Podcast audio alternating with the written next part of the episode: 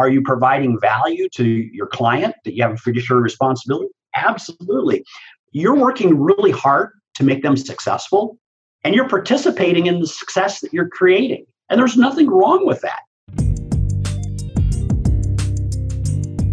Welcome, closers. Today we have another episode of the Profitable Property Management Podcast coming at you. This is season three on profit.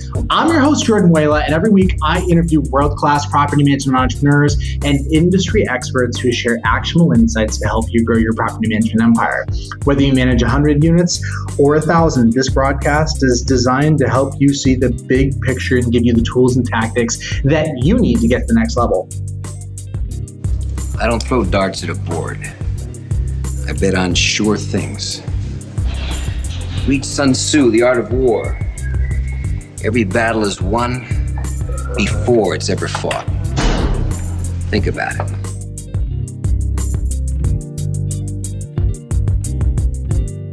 Today, I'm talking with Denny Miller, the broker and co founder of Zenith Property Management, which specializes in managing single family homes in and around Vancouver, Washington. I've known Denny for maybe around three years, been into his office a couple of times. Denny is sharp, he's a hustler, and we're going to kind of dig into the weeds of the intentional playbook that he is running within this Vancouver market. Welcome to the show, Denny. Hey, Jordan. It's great to see you this morning. Thanks again for uh, everything that you're doing in the industry. I really enjoy your podcast. You have some great guests and you're bringing a tremendous amount of value to the industry. So thanks for all you're doing. Yeah, absolutely. Well, to have a good podcast, I have to have smart people on the show like you. So let's kind of talk about how you got into the business, the path leading up kind of influences the approach that you take. What's your background before getting into property management?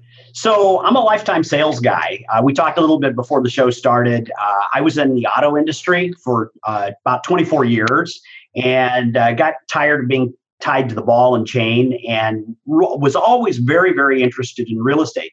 So in 2001 uh, i started buying some properties. We started to fix and resell. I did lease options. I did a lot of creative stuff.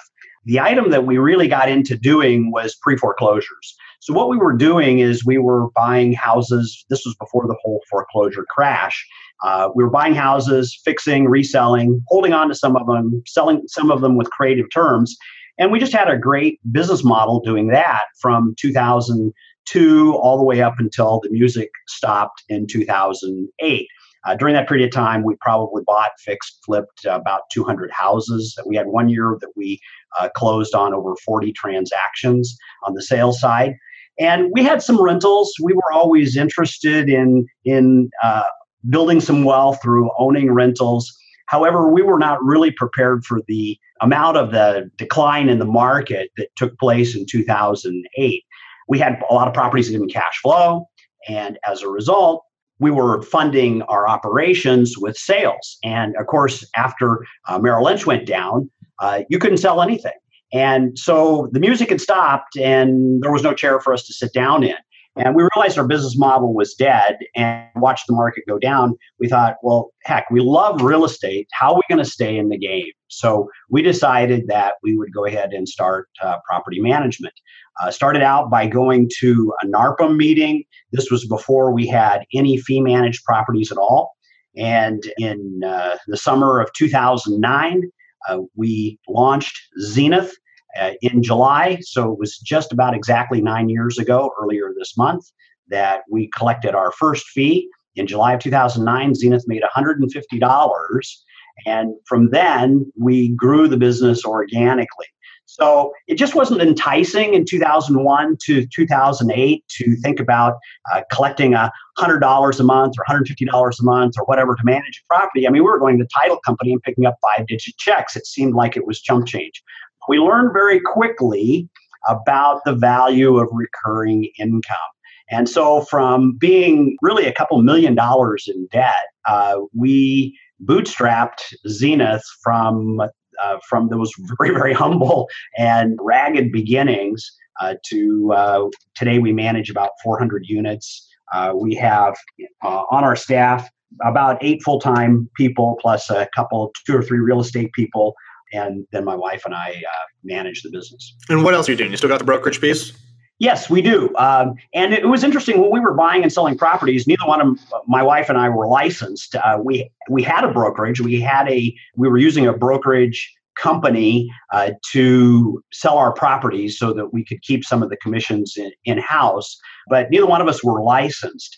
Really, from the time that we started Zenith, I did not focus on real estate sales. So it wasn't until the market really started to recover and a number of our reluctant landlords were interested in uh, selling their properties that we really started to build a sales component to our business.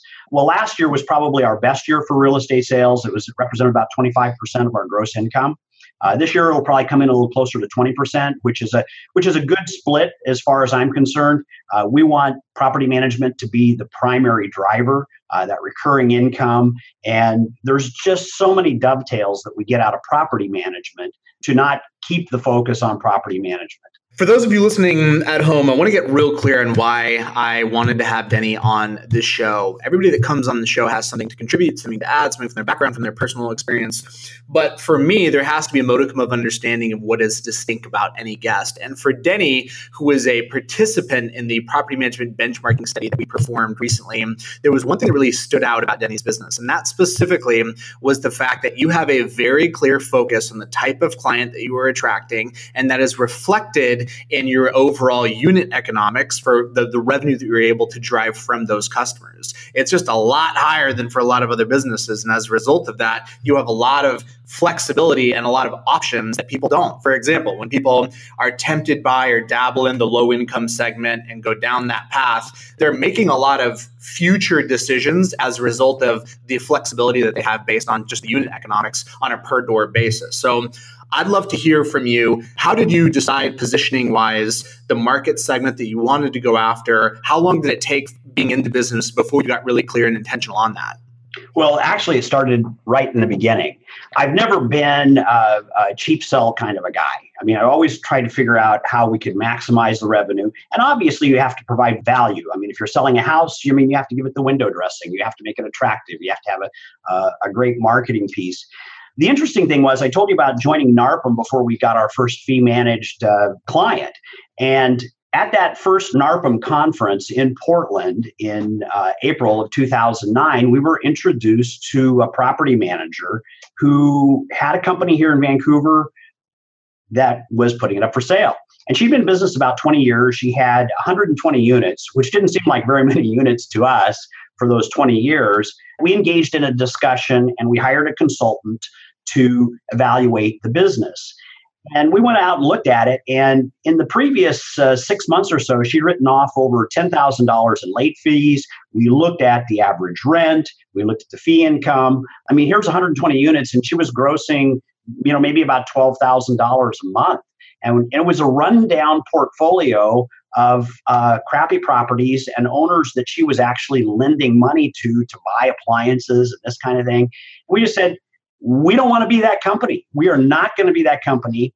We will establish our own clientele. And in the beginning, in the first year or two, I mean, yeah, we, we took everything. I mean, and we took a couple of bad clients. I mean, we took a we took a guy. Our, our number two client uh, had uh, 29 units, which we thought, wow, this is great. But I mean, he was just a hard guy, a really hard guy, cheap guy, low end properties, and that relationship lasted, you know, maybe a year, year and a half. Now, we learned a lot from that, but we learned what we didn't want to do. So we got very, very focused on the upper end of the single family market. We specifically were looking for nicer properties, nicer neighborhoods. We manage a lot of properties in a couple of the suburban areas around Vancouver, Washington, uh, Camas, the Salmon Creek area. These are these are great neighborhoods, and what we learned is there's actually really a demand for higher end rental units. If your business model, if your fee model is based on a percentage, if it's 10 uh, and the unit rents for $1,000 a month, I mean, that's $100 you're getting to manage it. If it rents for 2500 that's 250 That's two and a half times the revenue. So we've got really focused on just getting the nicer properties. The other thing is, I talked to a tremendous number of people when we crafted our original management agreement, and we put a number of ancillary fees in there and kind of tested that over time. And of course, our management agreement has evolved. but we're really focused on the revenue model. So the golden objective is to is to have our monthly management fee be less than 50% of the total revenue stream. So, for example, if you have a, a property that is kicking off uh, 1,500 or $2,000 a year in monthly management fees, then we want to be looking for sources of income where we can get more than 1,500 or more than $2,000 a year in other fees. And if you're if you're bumping along and you're getting uh, maybe a, a, small percentage, 25% of your income from ancillary fees, lease up fees, that sort of thing, um, and you could double that and put that on the bottom lines and have that in your business to hire better people, to be able to seize other opportunities. And probably one of the most key things about making sure that you're going for some kind of a fee maximization model is because that revenue will allow you to be able to make some mistakes. I mean, quite frankly, from the place that we started our business, uh, if we if we didn't have a pretty strong fee model, I don't know if we would have made it. I mean, I don't know if we would have survived those first three or four or five years. And quite frankly, right now, I mean, it's given us the latitude to be able to have a really great office, to hire really great people, to pay really great wages, to make some mistakes, uh, and to make it a pretty rewarding business. It's it's allowed me to have enough good quality people around me so that I actually have the time to work on the business rather than being involved in any of the day-to-day functions which i really have very little to do with at this point in time I, I, love that. So really, the way I think about it is just that it's a different constraint to solve for. You could solve for the constraint of figuring out how to run a business at 100 bucks a door, but is that is that a worthwhile problem to try a constraint to try and solve for you could solve for it by having a really cheap lifestyle right you basically have a job where you need to leave live very inexpensively and I'm sure you can make that work. You know, I should caveat that. I've seen at least one instance where there was a company making good margins at a revenue per door below $100, but the owner had basically completely pushed himself out of the business and ran an incredibly tight and lean operation by and large, you could either solve for that constraint or you could solve for the constraint of figuring out how to make more money. Your mindset, your attitude, what you bring to the table is largely deterministic in which of those two problems you choose to solve for. In your case, you have a sales background. You mentioned that the car dealership was where you kind of initially cut your teeth in a sales environment. You worked in the F&I, finance and insurance department. Can you just kind of walk me through some of the lessons that you took through from that specific experience of understanding what financial levers and, and fee optimization could look like in that context and how it potentially influenced your thinking here? Well, exactly. I mean, we sold all kinds of things. I mean, the extended warranties, the sealant packages, the undercoat. I mean, there was so many products and services that were offered in that office, and and quite frankly, the sum of those those sales in many, many, many cases exceeded the revenue that the dealer got for the actual sale of the car.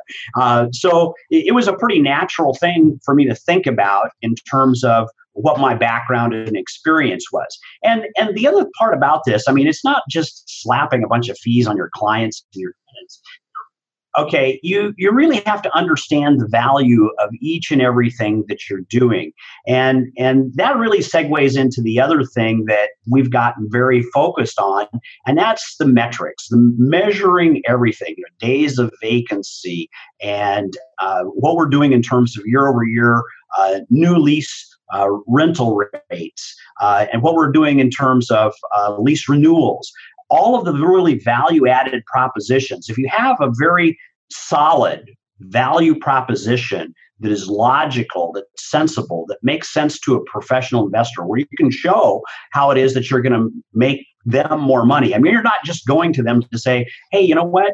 Uh, we're just better than the competitors out there. Well, how are you better? Well, we just are. I mean, look at our people in our office, and you know, and we care more. We've been around for a long time. We're number we one. We answer the phone. You know, we care more. Yeah, we've been around for a long time. You know, we're smart. You know, uh, we treat the tenants nice. All that kind of thing. If you can show them in black and white what your numbers are, uh, this was another gift of NARPM is uh, at the very, very first owner broker that we went to, and we've been to every single one of them. Uh, and in the Orleans, that horrible casino that they had the first one. Uh, there was uh, uh, some representatives from Zelman and Associates there, and they were looking for data from the single family market. They were their primary uh, product is intellectual property that they've been collecting for years and years for the financial industry and the multifamily industry. And now, all at once, because of all these foreclosures, there was no data out there in the single family market. And they needed to be able to collect the data. So they came to NARPM and they said, You want to be our research partner? You be our research partner, provide us the, your personal business stats on a monthly basis We'll share our data with you. Now, you can't share it with anybody else because that's our intellectual property, but you can at least see what's going on in the market. And, and we jumped right in. The interesting thing that we learned was there were questions that were on the survey every single month. Those were the questions that were important to these professional investors, the Goldman Sachs, the Blackstones, all these people that were buying these massive amounts of foreclosures.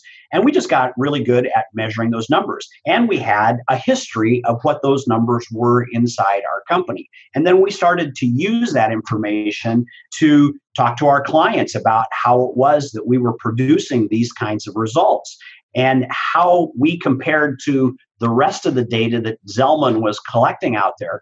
And we were better. We were better uh, than what the rest of the industry was producing.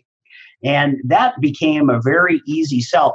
The fees then became really a secondary question. I mean, you know, you have a really great presentation when you go through uh, uh a conversation with a uh, potential client. And first of all, you have to listen to where it is that they're hurting because there's no reason to present something to them that really doesn't matter. I mean, really, the uh, all clients are looking for one of three things. They're either looking for a hassle-free experience, uh, a maximum ROI, or somebody that's going to help them mitigate risk. And and every single thing, and it's it's uh, uh, one of those three is going to be the strongest. Then you got to pitch according to that. But right now in this market, we're seeing more and more professional investors, and the ROI is really important. So, how can you prove to me that you're getting a better, better ROI? And if you're getting me a better ROI, why do I care if you're if you're participating in the success that you're producing for that portfolio? That's really how the pitch works with a potential client and how the value adds of the different fees that you charge really become kind of a non-issue. Yeah, wow, that's great. I love it. So lean into the value, the quantified, demonstrable value, not the theoretical value, not the only the, the, value that you know about but you haven't demonstrated. I love the notion of unarticulated, unacknowledged value as undelivered value. This whole notion of if you build it, they will come. If I know in my heart of heart that I'm great, I know in my heart of heart that the service is great. Well, then the, the consumer is just going to intuit that, right? The, they're somehow mm-hmm. just going to see it. But we're selling in general, we're selling to folks that have a tenth, maybe 1% of the potential buying criteria in terms of knowledge about the good or service that we do. Now, in some cases, you have a very educated investor, but by and large, the consumer looks at the transaction completely differently. You know, the pipe or the hole, the lens that we're looking through is like this. They're looking through it like that. And if you're focused on these periphery things that are outside of that lens, then you're, doing it wrong and you're not really going to be influencing things that can actually influence the outcome of the transaction. Uh, so I love how you're thinking about the overall transaction. Let's lean into the conversation regarding fee maximization, where some people get uncomfortable, and that's the notion that it's money grubbing. It's not in alignment with the best interest of the tenant or the owner, et cetera. How do you defend fees. In the, purely in the sense of you know the quasi moral sense of really adding value and not just being exploitative. How, how do you approach that objection? Well i'll give you a really good example. We charge a, a, a flat fee on a, on a lease renewal or a percentage of the annual increase that uh, we're able to get for the owner. So, for example, if uh, if the rent is uh, nineteen hundred and we move it to two thousand dollars on a renewal, which is a five or six percent increase, and in our market, in in a lot of markets around the country, five or six percent is pretty typical of what we've seen in the last few years in terms of rent increases. In fact, in our market, it's probably been higher than that in in uh, a couple of the preceding years you know you can take the easy route as a property manager as a portfolio manager to send a renewal we know that it's in our client's best interest to keep the tenant on a lease. We don't have that unexpected vacancy, that unplanned vacancy. Not only that, we can put a provision in the lease agreement where if the tenant has to leave early for some particular reason, they have a lease break fee that defends you know the, the vacancy that the client didn't start with. So you could take the easy road. I mean a lot of uh, tenants might give you some pushback if you said okay you congratulations you had a great year in the property. You can stay another year. And by, by the way your rent's going up $100 a month. Well that conversation uh, if there's some pushback could say oh well okay all right you know i know my client doesn't want a vacancy. All right we'll just renew you for the $1900 well, you know, there's some energy involved in making sure that you explain, you know, what's going to be involved in looking for another property, the value that your firm is providing in terms of the convenience of the services, and you, and you have to have a good service proposition to the tenants as well. And as a result, you made may decline $1,200. Well, if you get, say, a third of that or a fourth of that, or 40% of that. I mean, that's a three or four hundred dollar fee that you can get where you really did add value for your client. And by putting a provision in the lease where if the lease break fee is two months, now you've got a tenant who's going to have moving expenses, who's moving out. We don't collect the last month's rent up front. So they got to pay the last month's rent. They've got to go ahead and wait for their security deposit refund if they're going to have one, if they're taking care of the property, and you're collecting a two months rental lease break fee. Well, there's a lot of work involved in collecting that money. And so we defend our owner's interest by giving them one of those months because we know we can get the property leased in less than a month. Uh, we can get it leased probably pretty quickly. And for the, you know the reward of uh, collecting uh, that lease break fee for the owner, we get 50% of it. And you know those those kinds of fees can really add up. And are you providing value to your client that you have a fiduciary responsibility? Absolutely. But you're you're working really hard to make them successful, and you're participating in the success that you're creating. And there's nothing wrong with that. I mean, we like to view our client relationships as partnerships, and we want to make our clients successful. Um, and I'll, I'll, give you another really good example. We just took on a client with 62 units, uh, great client, way below market. There's are primarily multifamily. Well, they are all multifamily. And uh, we estimate that they're probably oh, 20 to 30% below market on their rents. And this is a rent roll that right now is uh, in the 50 some thousand, and it really should be 80,000. So if we can go ahead and increase the rent roll by take a low number, twenty thousand dollars a month in the next year and a half, that's two hundred and forty thousand dollars on an annual basis. You use a current cap rate of five or six percent.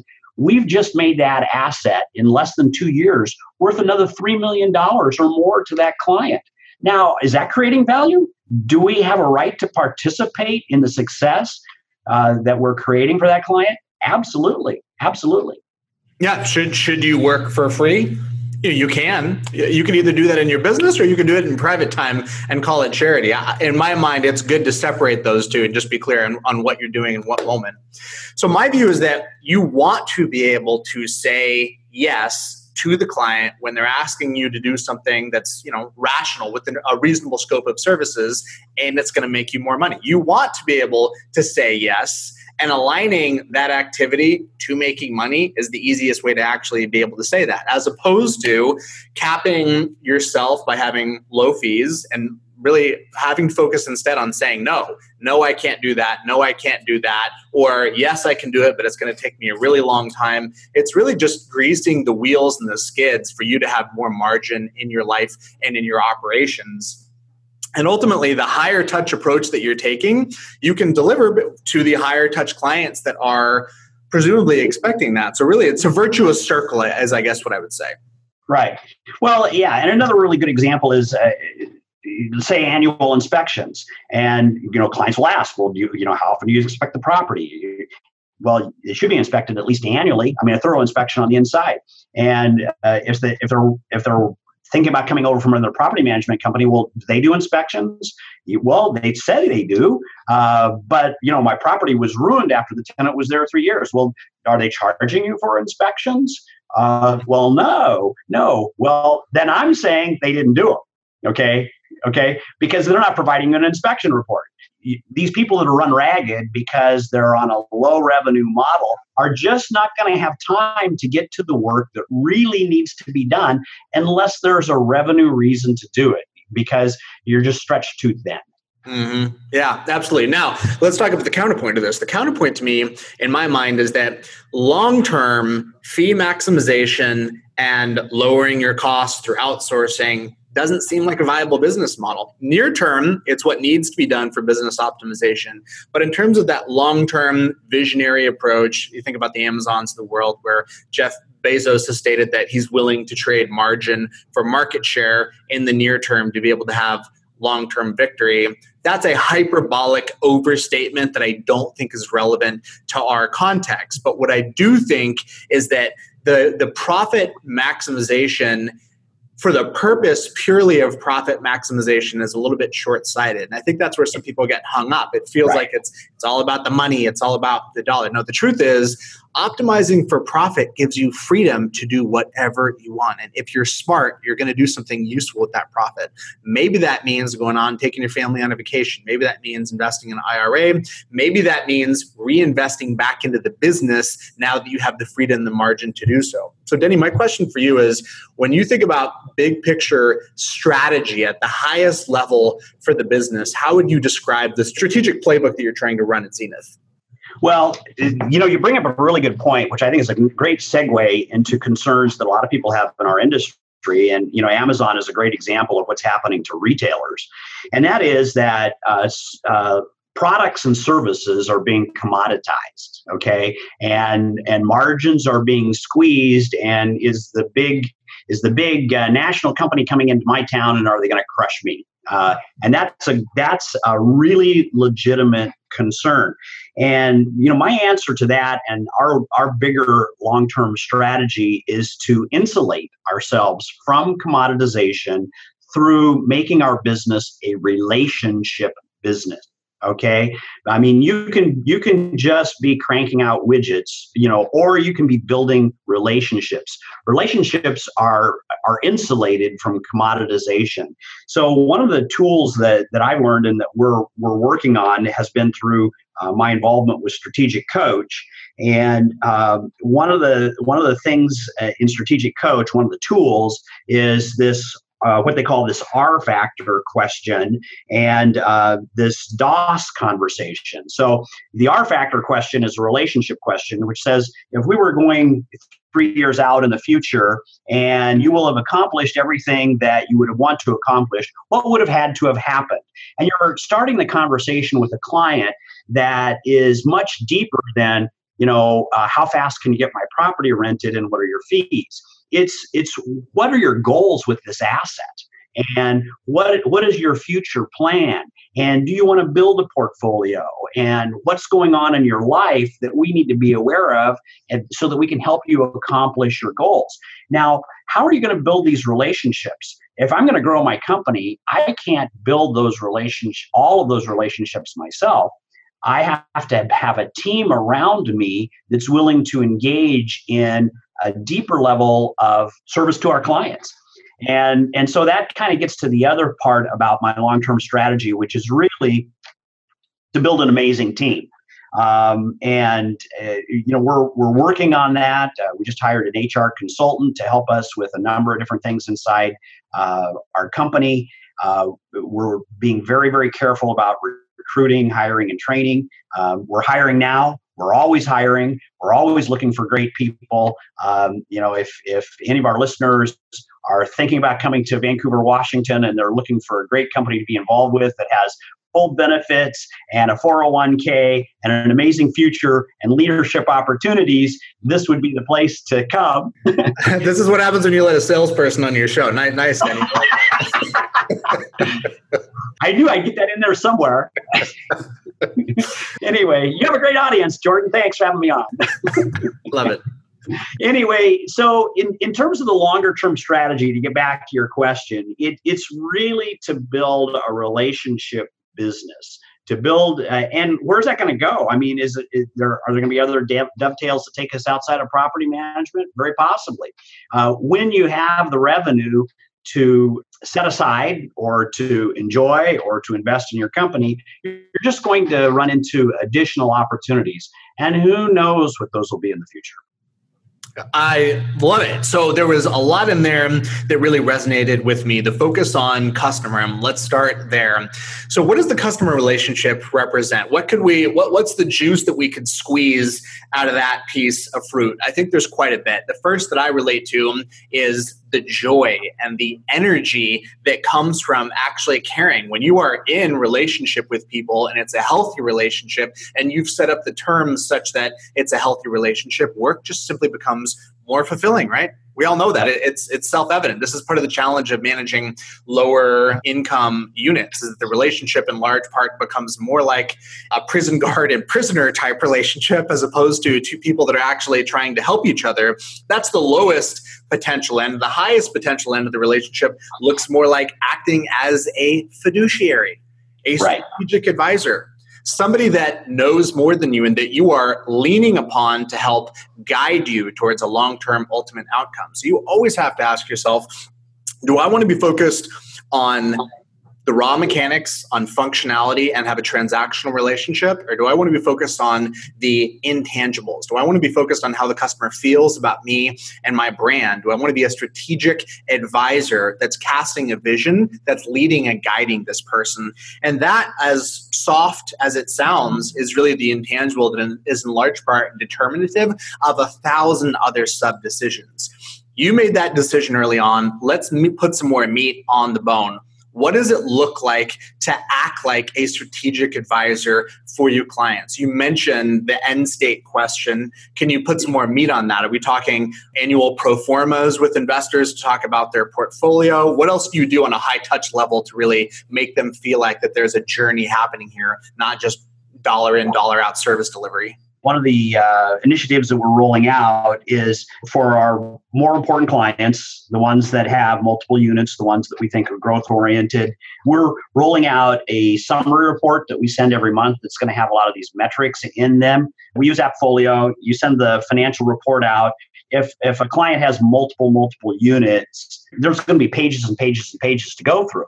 And you know, the there's just a few high touch points that they really would want to know. And in addition to that, to building and reinforcing the value that we're providing, uh, we're building a summary sheet that we're going to provide um, we've already started with a couple of clients, but we're still in the refining process. That we'll show them what the rent roll was the previous year, what the increases were. You know, a couple of the different high-level metrics that we use when we're pitching for a new client that we've learned through Zelman uh, on their portfolio. In addition to that, uh, because I have a great team around me and I have more time available. My goal is to meet, and I already have with a number of our uh, high level clients. You know, let's let's go out to lunch. Let's talk about what it is your objectives are, where you want to go from here. To have that R factor question with them, uh, because we weren't always smart about asking that in the beginning. And I think that's a, just a great way to add add value to the relationship. So having those conversations, having lots and lots of touch points with our portfolio managers between the owner client, we want to have probably uh, uh, on average um, uh, half a dozen or more additional touch points during a, the course of a year. And that's presuming there's no turnover okay? If there's a turnover we have to have lots and lots of, of touch points with a with the client to talk about what's going on what the marketing looks like uh, you know what we see going on in our market. Uh, you know i'm taking a, a page from your playbook jordan. Uh, we're going to be starting our own local podcast and to do some different things here uh, in Vancouver, Washington, to establish ourselves more as a the, the local uh, expert in our market. I know the Dodson Property Management is doing this very effectively in Virginia, and thank you for setting the model. Uh, Duke, uh, we'll go ahead and copy you. We're on the opposite side of the country, so it shouldn't bother you too much. Probably the other super important thing is just our team development.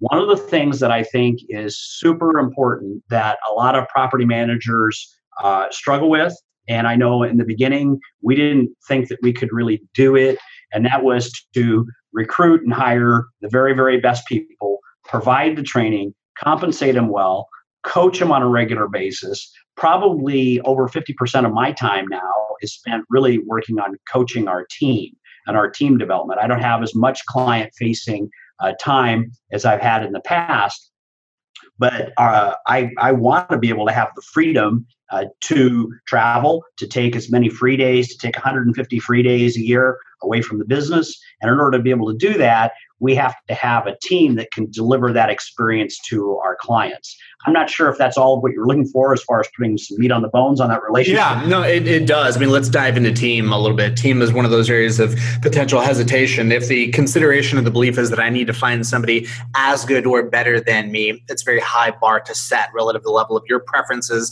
context, etc. So when you think about replacing uh, yourself in a certain role as you've thought about as you've grown, what has been the threshold of expectation that you have placed upon somebody to really feel like you are getting an excellent person that you can really trust in that role as opposed to a lower wage labor that you're essentially having to actively manage? I'll talk about our portfolio managers, our property managers for, for a little bit. Uh, one, one of the things that we instituted here a couple of years ago was really making them participants in the financial success of their portfolios. So they have a stake in making the portfolio perform. Uh, they have a stake in keeping the clients happy. If the client's happy and they decide to sell, they're incentivized for that. We spend a lot of time, and, and we're developing right now a, a young lady, really young lady, very, very smart individual who really gets the, the business component of what property management is all about. Uh, so, people who are smart, people who are engaged, people who want to grow. We've had challenges trying to hire people who are inside the industry. We've had a lot of success going out in the market and finding people who may be in another service business uh, and bringing them in and training them from the front desk on back. And we've had a, a number of really great success stories of people who've just been hired at entry level positions that have uh, grown into significant contributors here on our team. The team training is really important. I'm very excited about uh, engaging in an HR professional. I'm kind of a hard guy sometimes. I'm very results oriented and I believe in accountability.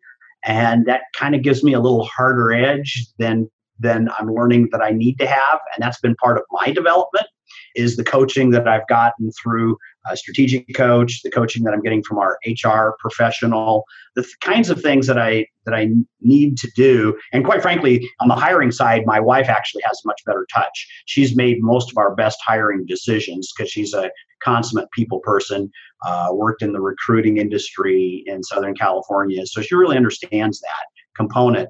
But uh, it's providing them the tools and the incentives and the face time the FaceTime, and then just being okay with letting them, uh, well, like Scott Fritz said in that one interview, you know, to do the 80%, to be able, you know, can I accept 80% as well as I would do it?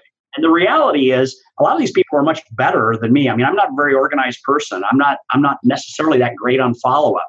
And you know, it's it's really delightful when you can see people grow into doing things in, in a way that is, is better than what you would have done. I love the passion that you're sharing there about hiring and investing in your team. When we think about what sustainable career development looks like by hiring the best people, it's been said that you can hire someone, but if there's a really short ladder, it's going to directly correlate to the level of their aspiration. If there's only two rungs on the ladder, that's essentially the degree to which they are aware that they have to grow. So, culture, a track of knowing that there is growth potential in the organization, not necessarily even laterally or vertically in terms of taking on a new job, but just knowing within your role that you will be nurtured, you will be encouraged to progress makes a huge difference in the mindset of, of the expectations people bring to the role I'd like to transition now to the rapid fire section of the interview.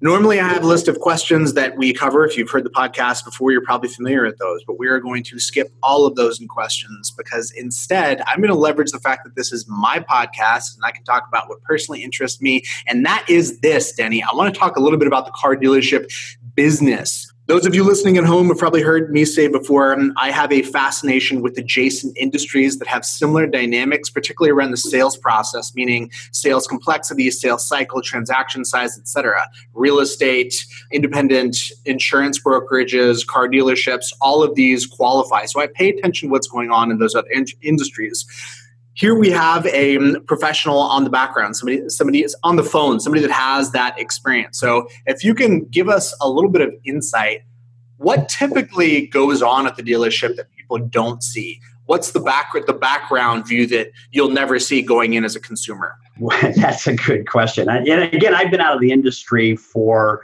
um, more than 15 years. I don't. I don't imagine that much has changed any.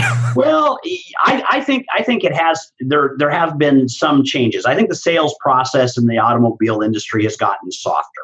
I think it's gotten more responsive to not softer in terms of being results driven, but softer in terms of the customer experience. Uh, I, I, and it, it's needed to be. Uh, that's for sure. One of the behind the scenes thing is is you know they're uh, uh, in the car business they're they're looking to uh, make a sale as uh, as quickly as they can. Uh, so there is, I mean, when you set foot in a, in a car dealership, you're there because you're interested in automobile, and there the assumption is that you're there to buy, and that assumption is thoroughly exhausted through every avenue that they have until you decide to leave. So one of the things that was uh, that I learned right in the beginning of the car business was back in 1978 was the whole was the whole turn concept.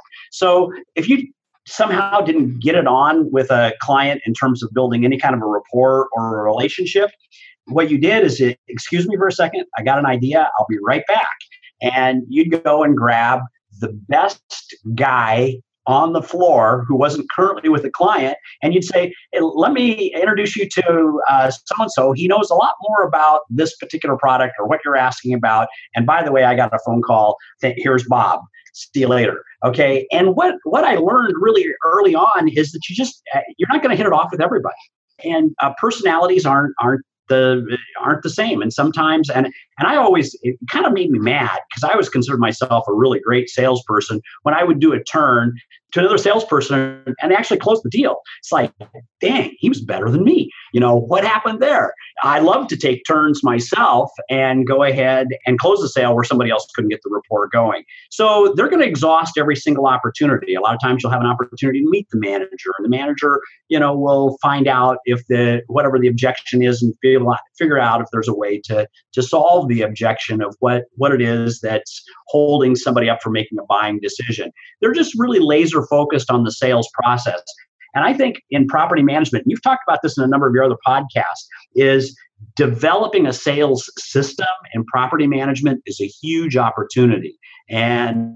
uh, we're, we're going to do a better job of that here. Uh, we're looking to get another business development manager and use LeadSimple in a better way and crank up some marketing to bring in more clients. Uh, but I think building a sales process is really, really critical. So let's start here. When they did turns, Denny, did the salesperson ever do a turn with one of the mechanics out in the shop? Did they ever bring one of the mechanics from outside to sell, Denny? no, no, no, no, no, no, no, no. You were looking for the best guy, the best guy, the, the guy that was putting up the biggest numbers, the guy who just closed a deal, okay, the guy who was riding the wave, the guy who was hot. That's who you were looking for. So, Denny, in your business, when an owner calls in, do you ever, if you're short staffed, put them on the phone with um, one of your maintenance techs? No. So, what, what can we infer from this? You know, it's a sales focused business and they yes. make no bones about that. There's no confusion. In our business, we tend to think it's an operations focused business. Well, that's what we do, right? What we do is property management, sales and marketing. It's kind of this nice to have bolt on. Wouldn't it be great if we could do that well? But in my mind, the first sign of real commitment to sales and marketing is to actually hire people that do that professionally. And it doesn't mean that they have to have this crazy X voodoo sales factor that's unquantifiable. It could mean that it simply is a really great process that has been invested in and refined over time and is run over time. But the focus and job designation to me is is huge. You mentioned uh, BDM, for example. What's your experience been like in, in cultivating BDMs? How long before you got to the point before you made the investment in that formal role? Uh, we we developed somebody uh, here about uh, three years ago, and she did a, a, reasonably good job for us for a couple of years. She's no longer with us. We uh, freed up her future for a couple of reasons, and we have a, a, one of our real estate brokers who's currently doing the BDM function, and we've been interviewing hard for business development manager. We use a number of different tests. We have uh, we're very careful. One of the tools that we learned from Strategic Coach was the Kolbe profile and it has a lot to do with how people work. Uh, entrepreneurs tend to be really high on what they call quick start. Really effective salespeople tend to be really long on the quick start. They're willing to go out and meet people. So the qualifications, I mean, they don't necessarily have to come from a strong sales background. You know, I don't know that I would necessarily hire a car guy to be a business development person in our business, but they have to have that aptitude. They have to have that that willing to go out and meet people, that willingness to face rejection, that willingness to engage in quite a lot of activity.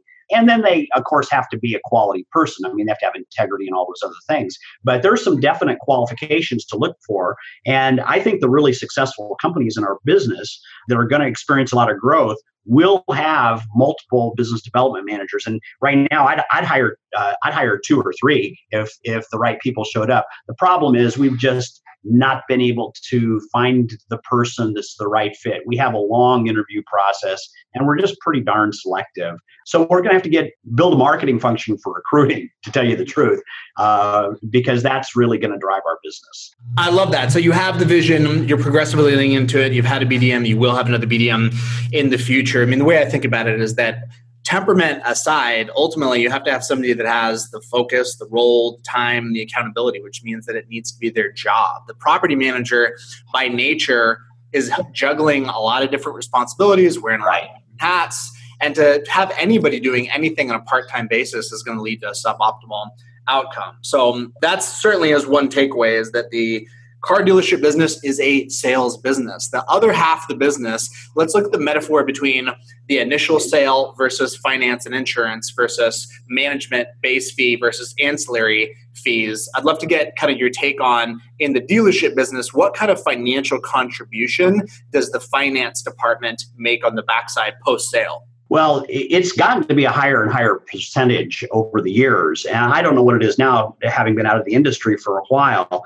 But when I left the industry, it, it was a significant percentage. I don't want to say it was 50% of the sales revenue, but it's been growing. And I know that in the automobile industry, margins have continued to be squeezed. Uh, manufacturers have done that with their dealer agreements in terms of the of the margin that that they're offering the dealer, and uh, these ancillary sales, if you will, are amounting to uh, a very significant percentage. Uh, I don't know today, but it could be uh, 50% or in excess of 50%.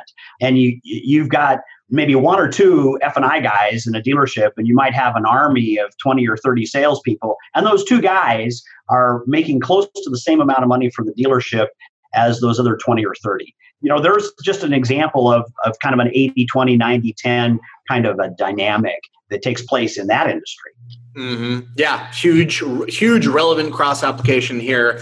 None of the best practices, the principles, high level thinking we're talking about that's good for property management is good for property management in isolation. We're entrepreneurs; these are general business concepts, and revenue maximization. Ultimately, it's it's that drives more oxygen that should hopefully affect your bottom line. So, um, I love you kind of taking us through some of the background there. Let's close with this. I do ask each and every guest one question, Denny. You probably know it's coming, and that is this Denny, in your opinion, are entrepreneurs born or bred? It has to be in your character to want to step into the risk zone. And I mean, I believe it can be developed in people over time, but I mean, to some extent, you're going to develop that. You're going to know that about yourself. It's going to be part of your unique ability. It's going to be part of how God created you to be willing to take those kinds of risks, to be willing to deal with that kind of adversity, to deal with that kind of rejection and uncertainty. And not everybody has it. I think it can be grown, I think it can be developed, but I do think that it's probably in your genes. All right. So another one of the the few on the boring side. There's arguments for both. I think I've made my leanings fairly clear. Denny, I appreciate you coming on this show. For folks that would like to learn more about Zenith and what you do, what's the best place for them to go? Uh, best place to go would be to our website, which is zenithpro.com, Z E N I T H pro.com, or you can get a hold of me at denny at zenithpro.com. That's D E N N Y at zenithpro.com. I'd love uh, to network with all you closers out there and growers. Thanks, Jordan, for the opportunity to be on your show. You have a great show. Keep doing it, man. All right. Hey, it's a pleasure having you on. Next time you're in Austin, let's break bread. All right. You got it, buddy. Thanks for tuning in to the Profitable Property Management Podcast. Please subscribe and leave us a review. Your feedback makes this a better show, and the more reviews we get, the better our guests become. Thanks again for listening, and don't forget that you can find us online in the Profitable Property Management Facebook group where we mastermind with the best in the industry.